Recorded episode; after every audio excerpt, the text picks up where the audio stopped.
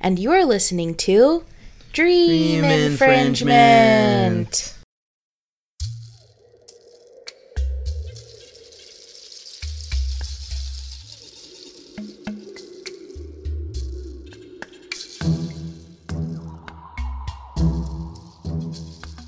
Our adventure begins deep within a jungle, somewhere in the world where there are jungles, where two adventurers search for something just as mysterious as it is amazing.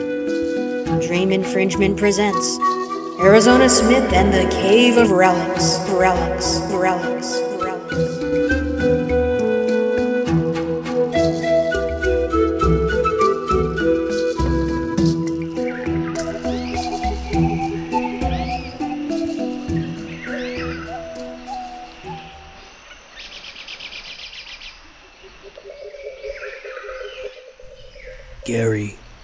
You sure no one was following us? Oh, yes, sir. Positive. There's no way anyone could have followed us. I've been covering up our tracks with banana leaves, the largest of jungle leaves. Good, because the object we seek contains more power than you can imagine. If it were to fall into the wrong hands, why it would. It would. Well, I hope you find what you seek. I mean, most locals believe in the cave of things that are mysterious and therefore remains hidden to maintain the mystery is just a myth. Gary, I've been researching the cave of things that are mysterious and therefore remains hidden to maintain the mystery for months. And according to the ancient manuscripts, the cave of things that are mysterious and therefore remains hidden to maintain the mystery is in these very jungles. Well, you're the expert on the cave of things that are mysterious and therefore remains hidden to maintain the mystery. Let's just agree to call it the cave. Arizona, look! It's the cave of things that are a mystery. I mean, it's the cave. So the legends are true. Stay close, Gary. These caves are likely riddled with traps that can kill us, or at the very least make our day a real bummer. Got it.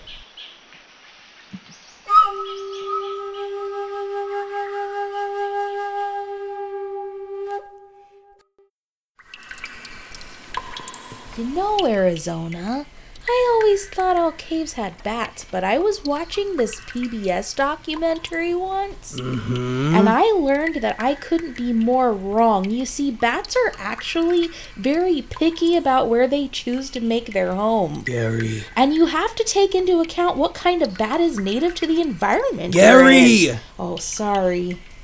Keep your wits about you, man. This is no stroll through the park. Whoa! Whoa! Oh no! Ah! Arizona! Are you okay? I can't see you! What happened? That stone! It dropped out from under me! Now I'm knee deep in Skippy! Skippy? You mean peanut butter? That's about the long and short of it! Well, can you try to climb out? It's not that easy, Gary. I have arachibutyrophobia. What is that? It's the fear of peanut butter getting stuck to the roof of your mouth and then suffocating you. Oh, really? It's a lot more common than you might think. Anyways, I can't move. I'm frozen with fear. Toss me your whip and I'll pull you out. Okay. It had to be the Skippy. It had to be the Skippy.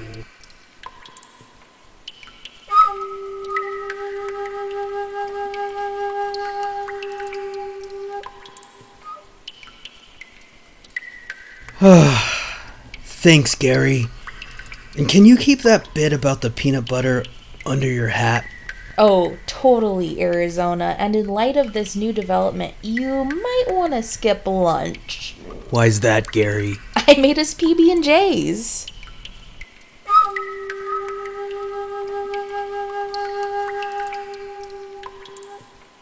Gary! There it is!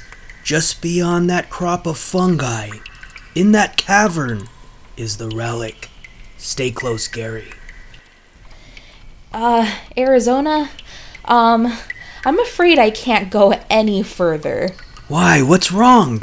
Well, you are not the only one with an obscure phobia. I have mycophobia. Fear of small things? Nope, that would be microphobia. Oh, It's an honest mistake. And I have mycophobia, a fear of mushrooms. oh boy. There, at the entrance at that cavern, is is the reason I've avoided certain salads all my life. Mushrooms. Well, you know, Gary, although this comes as a surprise, I respect your mental health and would never pressure you to do something that you are uncomfortable with. I honor your limitations. Thank you, Arizona. Oh, and Arizona, Yeah? be safe out there. All right. Arizona, you've made it this far. Focus on the relic. It's all about the relic. Oh, there's an inscription. Let's see. To remove this relic from where it lies, what does a lasagna loving feline despise? A lasagna loving feline? What? What kind of a riddle is this? Hey Gary, are you hearing this? Yeah. What's wrong, Arizona? It's a riddle. I can't get the relic until I solve the riddle. Well, maybe I can help. Tell me the riddle. Okay. It says to remove this relic from where it lies, what does a lasagna loving feline despise? Despise. Despise? You got anything, Gary? Hang on, hang on. Okay. To remove this relic from where it lies, what does a lasagna loving feline despise? Despise orange feline lasagna. I got it! It's Garfield, and he hates Mondays! The answer is Mondays! Well, here goes nothing. Mondays. It worked! It worked! Gary, I could kiss you. Not so fast, Arizona. I'd hold off on the celebratory smooches if I were you. O'Connor, how'd you and your goons find me? Banana leaves gingerly placed on a jungle path. Ha! Might as well roll out the red carpet for me. What's the matter? Running out of money from selling the last relic you ripped off of me? Coastal mansions and fast cars just don't cost what they used to, and one does get used to the lifestyle. The relic you have there in that sack should be worth a pretty penny. Now, don't make this difficult, Arizona. Hand over the sack and nobody gets hurt. You're going to regret this, O'Connor. That relic belongs in a museum, not in some rich yuppie's white carpeted living room. Why, if it was to fall into the wrong hands, the repercussions would be catastrophic. Hmm, valuable and powerful. I like that combination. Now let's see what all the fuss is about. Wait, what? What kind of a joke is this, Arizona? What's the matter, O'Connor? Don't you know a relic when you see one? Relic? This is a concert ticket stub from 2003 for the Dave Matthews Band. Read a dictionary much?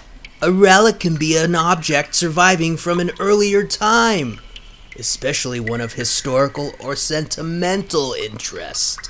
What? There's a millennial in Florida right now that is gonna be pretty happy to see the ticket stub from her first concert, and I'm not gonna let you take that from her. Now, Gary! Aye, aye, Captain.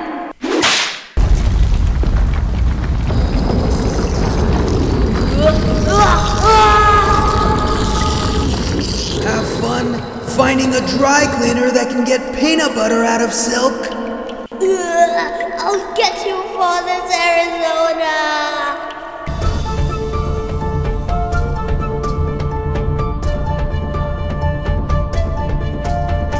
Will our heroes ever get those ticket stubs to that 30 something in Florida? And if they do, are they also going to hit those famous Floridian beaches? Find out next time Bobby is compelled to write a last minute radio drama in the adventures of Arizona Smith. Smith, Smith.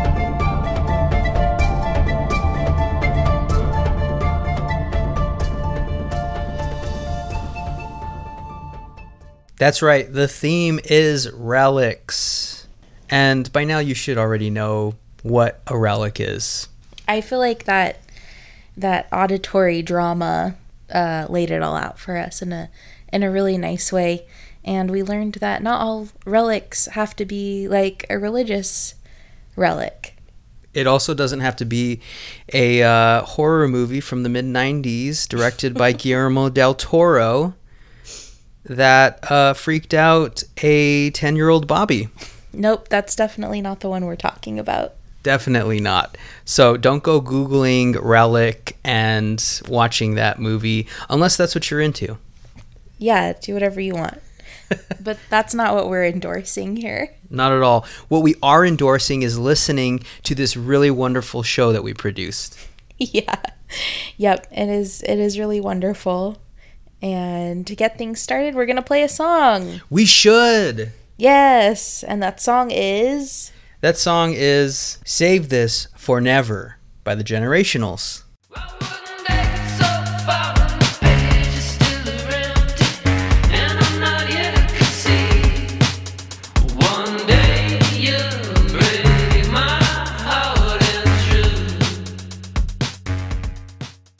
I have something for you, a very special surprise. But before I give it to you, you must promise, promise me that you shall keep it forever, forever, forever, forever, forever, forever. Small child me was hoping fervently it was My Little Ponies, my consuming obsession as a child. In my heart, I was saying yes to My Little Ponies, but instead, handed very carefully to me, was the egg. I tried to fake smile as I stared at it. A painted egg with cranes on it, mounted upon a small little egg throne enclosed in a case of turquoise brocade and glass. Like a small shrine, it was an egg, an obstreperous ovum, an exasperating egg, a calamitous clutch, an egg I had promised to cherish forever, that in my innocence I had promised to grow old with this gaudy egg shrine as my boon companion. I dutifully set it up on my dresser.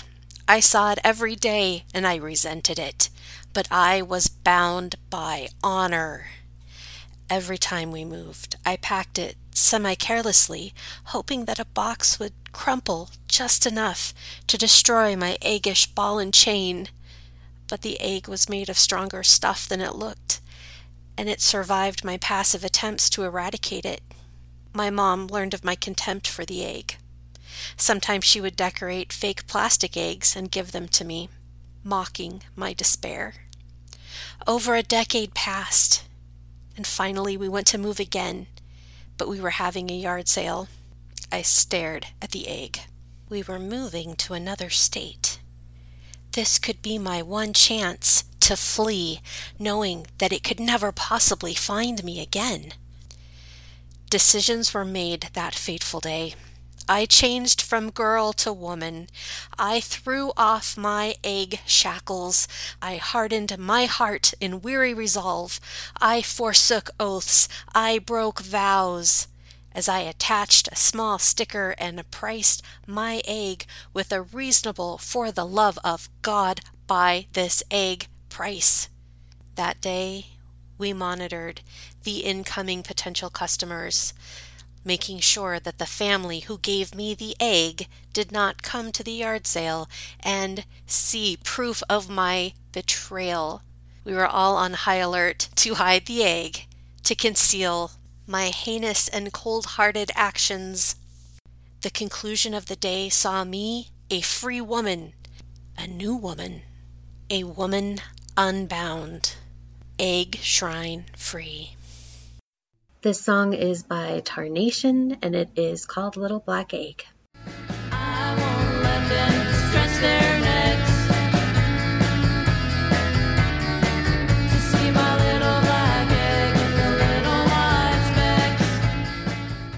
Hi there, folks. This is Bobby. I was looking through some of the things that I've hung on to from my past, objects that contain sentimental value in preparation for this very episode about relics. And if you were doing your homework and listening very closely to the show, you'd know that a relic also is an object that contains sentimental value. And I found myself experiencing an emotion that I have not felt in any other situation but this. This situation where I'm going through my old stuff that I have chosen to hang on to, that has like this emotional attachment attached to it. And that weird, unique, obscure emotion is like this embarrassment for my past self because a lot of the things that I have accumulated over the years that I've chosen to hang on to are from a time when I was a teenager, a young teenager, an older teenager, and uh, even like early 20s. And I find myself feeling embarrassed for that version of myself. And I thought it was very funny to be embarrassed over something that you have chosen to hang on to and therefore hang on to the memory that's attached to it. Like, why do we hang on to things that on some level embarrasses us that, that maybe we don't even want to look at? Maybe we would even shudder at the idea that someone would see this object or this letter that we've written or saved. And I think it's because Bobby from many years ago, teenage Bobby, he's in here somewhere. I'm pointing at myself. He's there, still desiring to hang on to that letter or that concert ticket stub. And I think that's a beautiful thing. We as human beings have the capacity to remember even against our own desires to forget. We want to remember. We have to remember. And I think that's why we hang on to things because there's still a part of us from a time long ago that doesn't want to forget. I hold in my hand a piece of paper. This piece of paper is an application for employment at a certain coffee franchise. I won't give away what it is, but it's any number of coffee franchises that one might feel a sense of job security applying to when they really are in need of a steady paycheck. Now, keep in mind that when I acquired this job application, I had zero experience when it came to making coffee. I still have zero experience when it comes to making coffee. And the funny thing is, it was never filled out. It's a completely blank, fresh application for employment at a coffee franchise. So, why have I chosen to hang on to it? Well, therein lies the key. The reason I've hung on to it all these years is because of the memory that's attached to it. See, when I got it, it was right before I proposed to my future wife, Emily and also future co host on this very radio show that you're listening to right now. I got this job application because I felt deeply inside my bones that in order for me to propose to this woman that I absolutely adored and wanted to spend the rest of my life with, I needed to have a job. I didn't have a job at the time. And I felt like if I'm going to ask her father for his blessing I was going to have to have a steady job. So, this application was one of many that I picked up trying to find employment. This piece of paper represents the first day of the rest of my life. It was the beginning. It was when everything started. My first successful attempt to carve out a life for myself with my best friend. And for the record, I'm not embarrassed to have hung on to this application for employment it shows me how far I've come.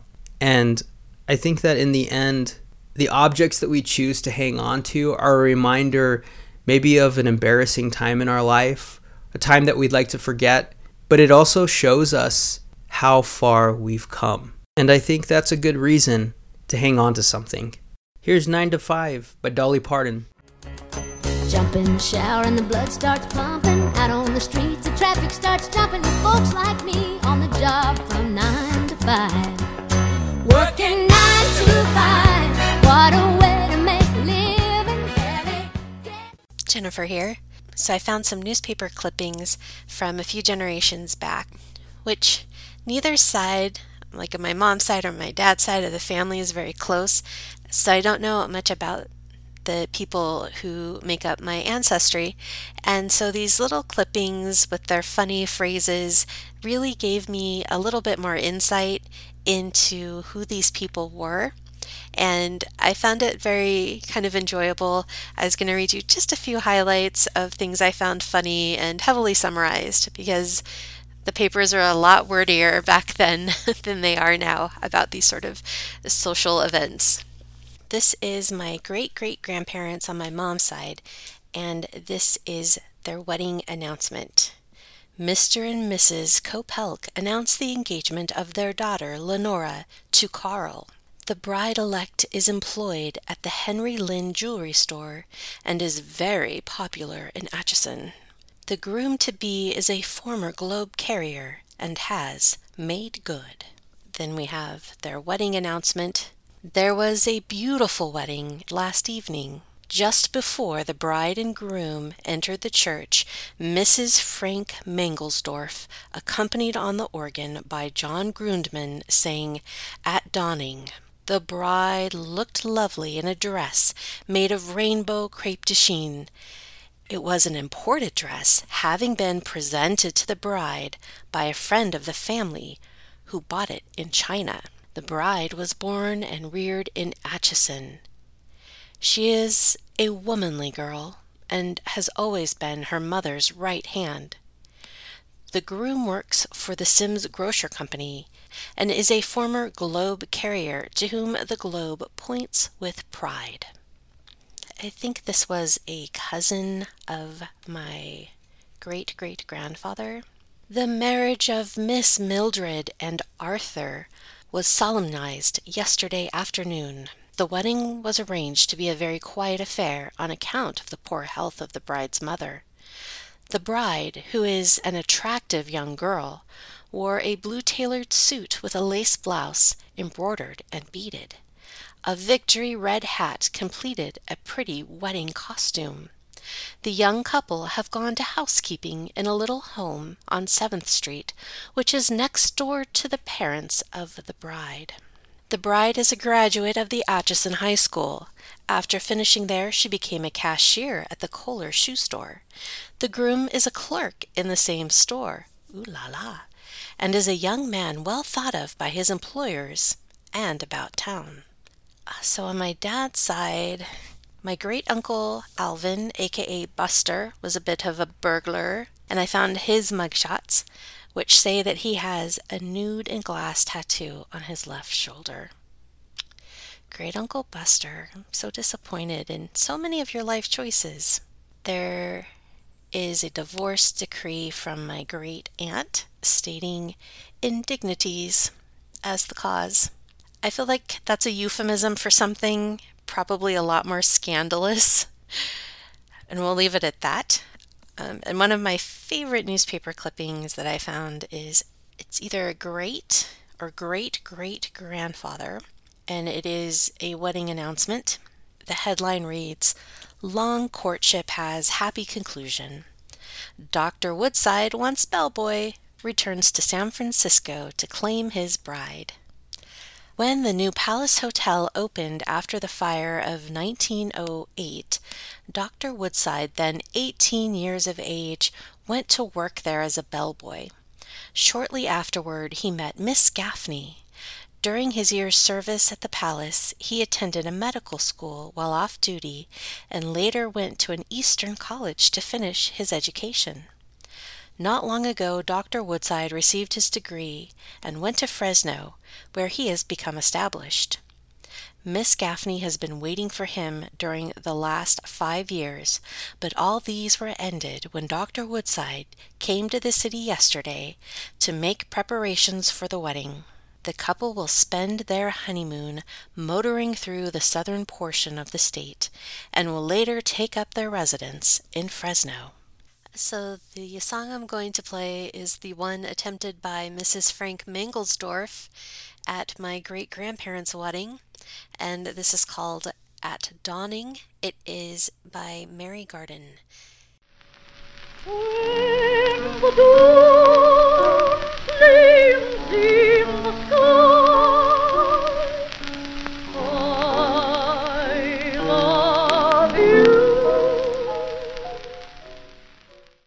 When we were discussing the theme for this week, Jennifer reminded me that I too had an interesting um, newspaper clipping from my ancestors, I guess. I don't know how far back someone needs to be to be an ancestor. Is it just anyone who's born before you in the family line? I'll have to look that up and get back to you. So I didn't have as many interesting, funny things uh, as Jennifer had when she went through her genealogy. But the, the one she reminded me of was the obituary that was written for my great, great, great, great grandmother on my mom's side, whose name was Esther Malaby. So I'm going to read it now. It says Mrs. Esther Malaby was born February 2nd, 1831, near New Salem in Fayette County, Pennsylvania. In 1847 was married to George A. Malaby, with whom she lived a very happy and useful life. To them were born 12 children, nine of whom still survive their mother. The father has been dead 17 years. In 1845 they moved to LaSalle County, Illinois, and in 1871 they came to Sumner, Sumner County, Kansas. At the age of 12, Mrs. Malaby was converted and joined the Cumberland Presbyterian Church, of which she was a member till about 21 years ago when she united with the Presbyterian Church in Oxford. Since last February, Mrs. Malaby has been quite feeble. But all through her sickness, she was so patient and kind that her bedchamber proved a blessing to all who visited it. She never complained either at people or Providence. Those who administered to her once during her illness always found her cheerful and could do nothing that did not please her. She frequently expressed her appreciation for favors rendered by her children and friends. Her death was triumphant. She so often said that Jesus could make a deathbed as soft as downy pillows. And all who knew her are conscious that, and this is in quotes, all is well. Her beautiful Christian character and words speak for themselves. She died at her home Thursday, December 5th, 1895, aged 64 years, 10 months, and 3 days. The funeral was preached by the writer in the M.E. Church at 10:30 a.m. Saturday, December 7th from Revelation 6 verse 13, after which her body was laid to rest in the Oxford Cemetery. The children who survive her have the sympathy of a large circle of friends who mourn with them in their loss. Surely we can all derive comfort from the following verse written by Frances Ridley Havergal. And this is what it says For I know that they who are not lost but gone before are only waiting till I come, for death has only parted us a little while, and has not severed e'en the finest strand in the eternal cable of our love. The very strain has twined it closer still, and added strength. The music of their love is nowise stilled, but blended so with songs around the throne of God that our poor ears no longer hear it. When I came across this obituary, it felt like such a gem. It was so personable and so beautifully written. I feel like it says almost as much about the writer as it does about my great, great, great, great, great grandmother.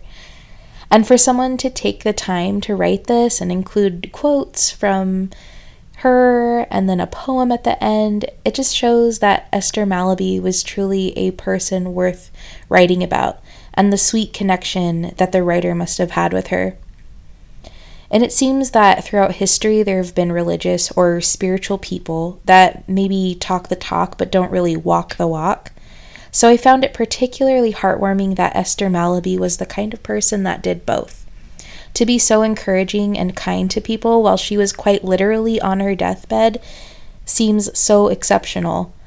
I don't know that that kind of personality trait is passed down through generations, but it's a quality that I admire, and I hope I can be a little bit like my great great great great great grandmother Esther Malaby.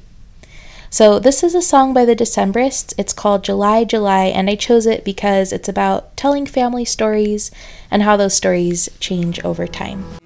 And we'll remember this when we are old and ancient, though the specifics might be vague. And I'll say your camisole was a sprightly light magenta, when in fact it was a nappy bluish gray. Relics are so subjective. Yeah, they are, aren't they? Um, so we decidedly did not talk about religious relics. Yeah, because I hate them. No, Just kidding. that's not why. Um, it just didn't seem as fun, I guess. Well, and I don't have any religious relics lying around the house. Do you, Emily? I don't, not that I'm aware of. Um, so, if religiously speaking, relics are the mortal remains of a saint. Um, and then, in a broad sense, it includes any object that has been in contact with the saint. So, I read an article that talked about how they felt as though pop culture relics, artifacts from past pop culture Moments. moments, um, are like the new religious relics of our day. I believe it. And that could be anything from the outfit that Batman wore. To the cardigan that Kurt Cobain wore on MTV Unplugged. Yeah, let's hear about that. Well, I'm glad that you said that, Emily, because I have been doing my research and apparently the very cardigan that Kurt Cobain wore on MTV's Unplugged went for $334,000. Okay, he wore this in two, in 1993 and it was sold in 2019. So like nearly 3 decades later, it sells. It's it's stained, cigarette burned, and unwashed. And a man, mm. yeah, a man. Nice and stinky. it has that like rock and roll stink on it. I mean, is it a relic if it isn't like a little musty and a little pungent? Yeah, and and there was a guy who who wanted to buy it because he was like a diehard Kurt Cobain fan, and I think that that pursuit is something that's very pure. Yeah. almost like you know Indiana Jones chasing after the uh what is that thing that he was looking for in that movie The um Ark of the Covenant? that's what it is Is that what it was? yeah another religious relic I mean, those are usually the ones people talk about. I mean those are the big ones They're the big ones. those are like the, big that's like the Oprah of religious relics yeah, that's that's huge. Yeah. And like I said at the beginning of this little piece of banter that we are doing, uh, it's subjective. Because really, a relic only means as much as what it means to the person that wants it. That's true. And us as a society, we have dictated what belongs in pop culture relicdom, like Kurt Cobain's sweater. And obviously, somebody would pay that price. And so that's why it went for that much money. Exactly. It's something that people want to pursue um, and dedicate their lives to. I mean, imagine in Indiana Jones. What's what is that first movie with the, Ark of the Covenant? What's it called? And the Lost Ark? and the Lost Ark. Is that the first one? I think so. Is that the third one? Oh no. I. I get confused. Oh, all you Indiana Jones heads. yeah, you Jonesies. You're just screaming at the radio right now. Anyways, imagine in his pursuit for this like religious artifact that was lost to time if he would just all of a sudden didn't care anymore. And the Nazis that were chasing after him decided they didn't care anymore either. Was it the no no no? Okay, It wasn't that Nazis. was different. That was a different one. That was like a goblet or oh, something. Oh no. And Oh, he it was, was Sean Connery. Was it supposed to be the cup that Jesus drank wine out of? Cannot I don't- remember. Okay, we need to watch we need to watch that trilogy over again. And we will. We promise. Anyways, imagine if everyone who was pursuing these valuable objects if they just gave up. What kind of a movie would that be? There's kind of a sense of theatrics when it comes to pursuing something that is meaningful to you. Yeah, and right now I am pursuing finding out what the most expensive relics in the world are. All right, would you like? Could, or have we moved on from pop culture Yes, let's into ple- just like straight up cash? Yeah, let's let's go to the cold hard cash, Emily. Okay. So, one of them is a this silver cistern. Oh my word, this is the most beautiful, shiniest thing I've ever seen. It looks big and shiny. It looks like a very gaudy, very majestic looking punch bowl. Yes, it does. And it was sold for $3.8 million. No kidding. Indeed, it was. It was made specifically for an official from Berlin, Thomas Wentworth. So that's, That's- expensive. oh, here's another picture of it from the side. Another side angle. Oh, underneath Oh, it's got like guard dogs chained. together, and the actual bowl itself is resting upon their backs. And I think the handles are ladies. Oh, one is a lady and one looks like a man. Wow. Wow. Yep, that is that's expensive. Okay, here's another one. The Giuseppe violin. Alexander II used to have in his palace a violin called the Giuseppe Guarneri that after his death was sold for 3.9 million dollars. Holy cow. That's one expensive violin. So maybe it's like it's it's who originally had possessed it, how Mhm. old it is, and what it's made out of. I guess it doesn't always have to do with what it's made out of.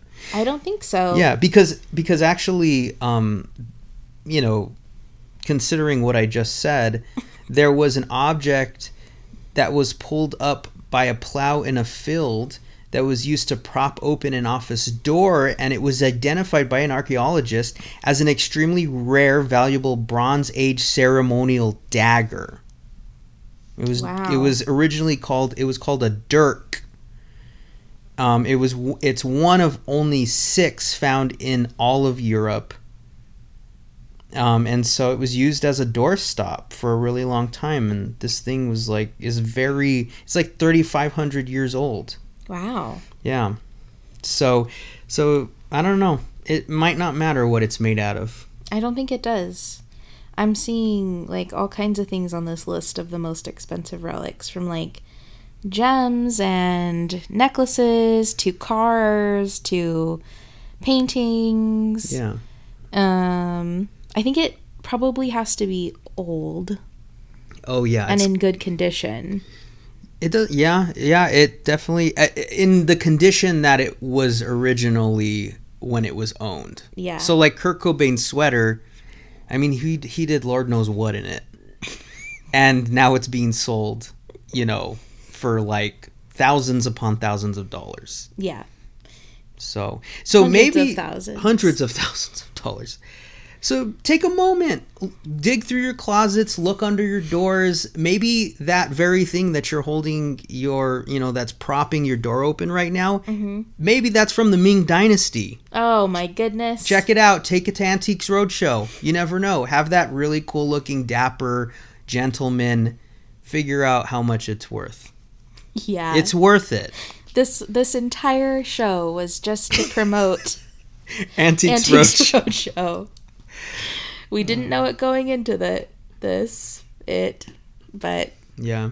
but now we know what the real theme is. That's usually how these shows go. There's a secret theme, and by the end, when Emily and I and Jennifer are tired, we've stumbled onto, you know, the heart of the show. That's right. And that's what it is. PBS series where uh, very knowledgeable antique dealers they figure out if your junk is not junk. Yeah. Yeah. So, thank you, Well, this- Antiques Roadshow. yeah. Thank you. Yeah, and we hope you learned something, not just about us, not just about history and the world at large, but a little bit about yourself. Because really, the most valuable relic lies within. And I'm pointing at you. You were pointing at your heart first.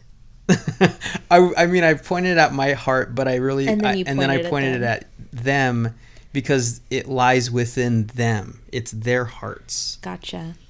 Well, guys, and everyone, I know people don't like to just lump everyone in with guys anymore. Not everyone is a guy. Yeah.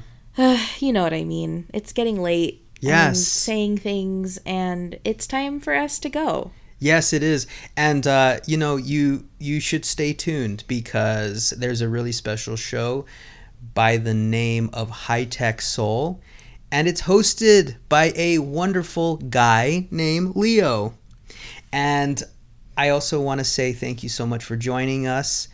Thank you to everyone who listens every week. We want to send a shout out to our good friend and friend of the show, Miriam. Hi, Miriam. And thank you to our seven year old son who played the bad guy in our little radio drama, O'Connor. And Bobby's 30 something year old sister, Odysseus. who played the narrator, which you heard at the beginning and the end of the radio drama. And to Connie for uploading our show every week. Ugh. You're an angel, Connie. What an angel.